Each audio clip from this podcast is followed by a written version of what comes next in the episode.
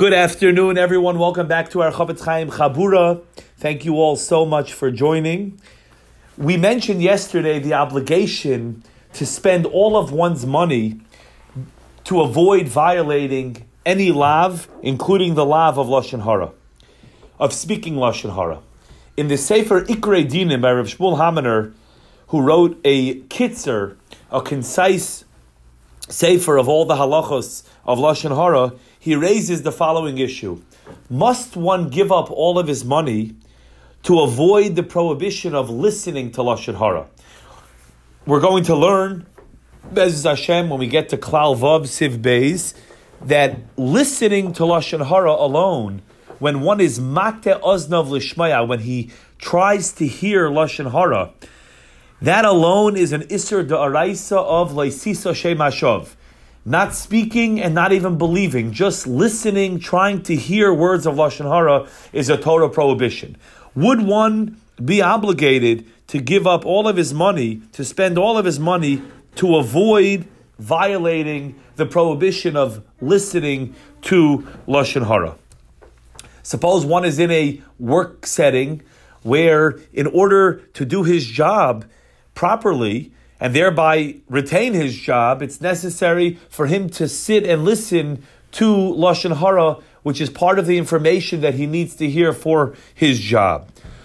So it would seem, simply speaking, based on what we've learned so far, obvious, that one would be bechuyev to give up all of his money rather than to violate the lav of listening to Lashon Hara, just as one must give up his money to avoid violating any lav.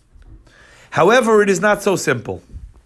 In Simin Kufla Mites in Yoreh De'ah, there's the Reb Kiva Eger and a Pischei Tshuva who both bring a well-known Chavos Yoir, a Tshuva of the Chavos Yoir, who writes that there's a major qualification on this halacha that one must give up all of his money to avoid violating a lav.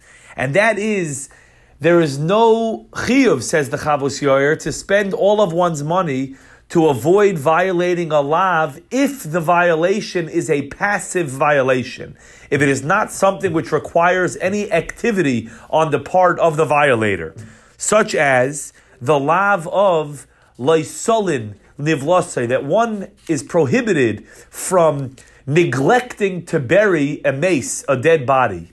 So that violation is violated through inaction Pass, through passivity is the way one violates that lav, and therefore says the Chavos Yoyer that is that is not included in the category of lavin that one must give up all of his money because he's not actively violating. It's only something which is being done passively. So perhaps hearing lashon hara, listening to lashon hara, one could make the argument also would be in the category of a passive violation, which was which does not necessitate, according to the Chavos Yoyer, spending all of one's money.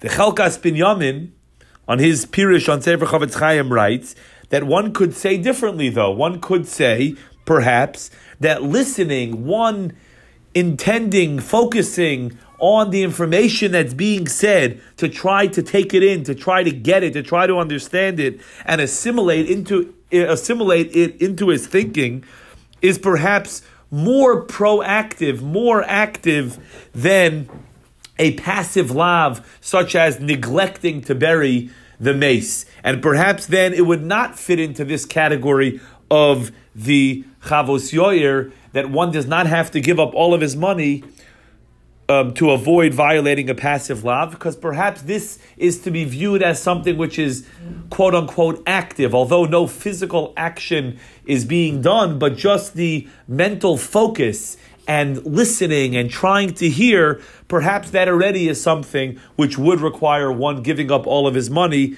to avoid violating. And the Chelkas Binyamin leaves it as an open question, and um, it is not uh, determined by him what the halacha would be. Okay, Bez Hashem, tomorrow we'll continue. Have a wonderful day.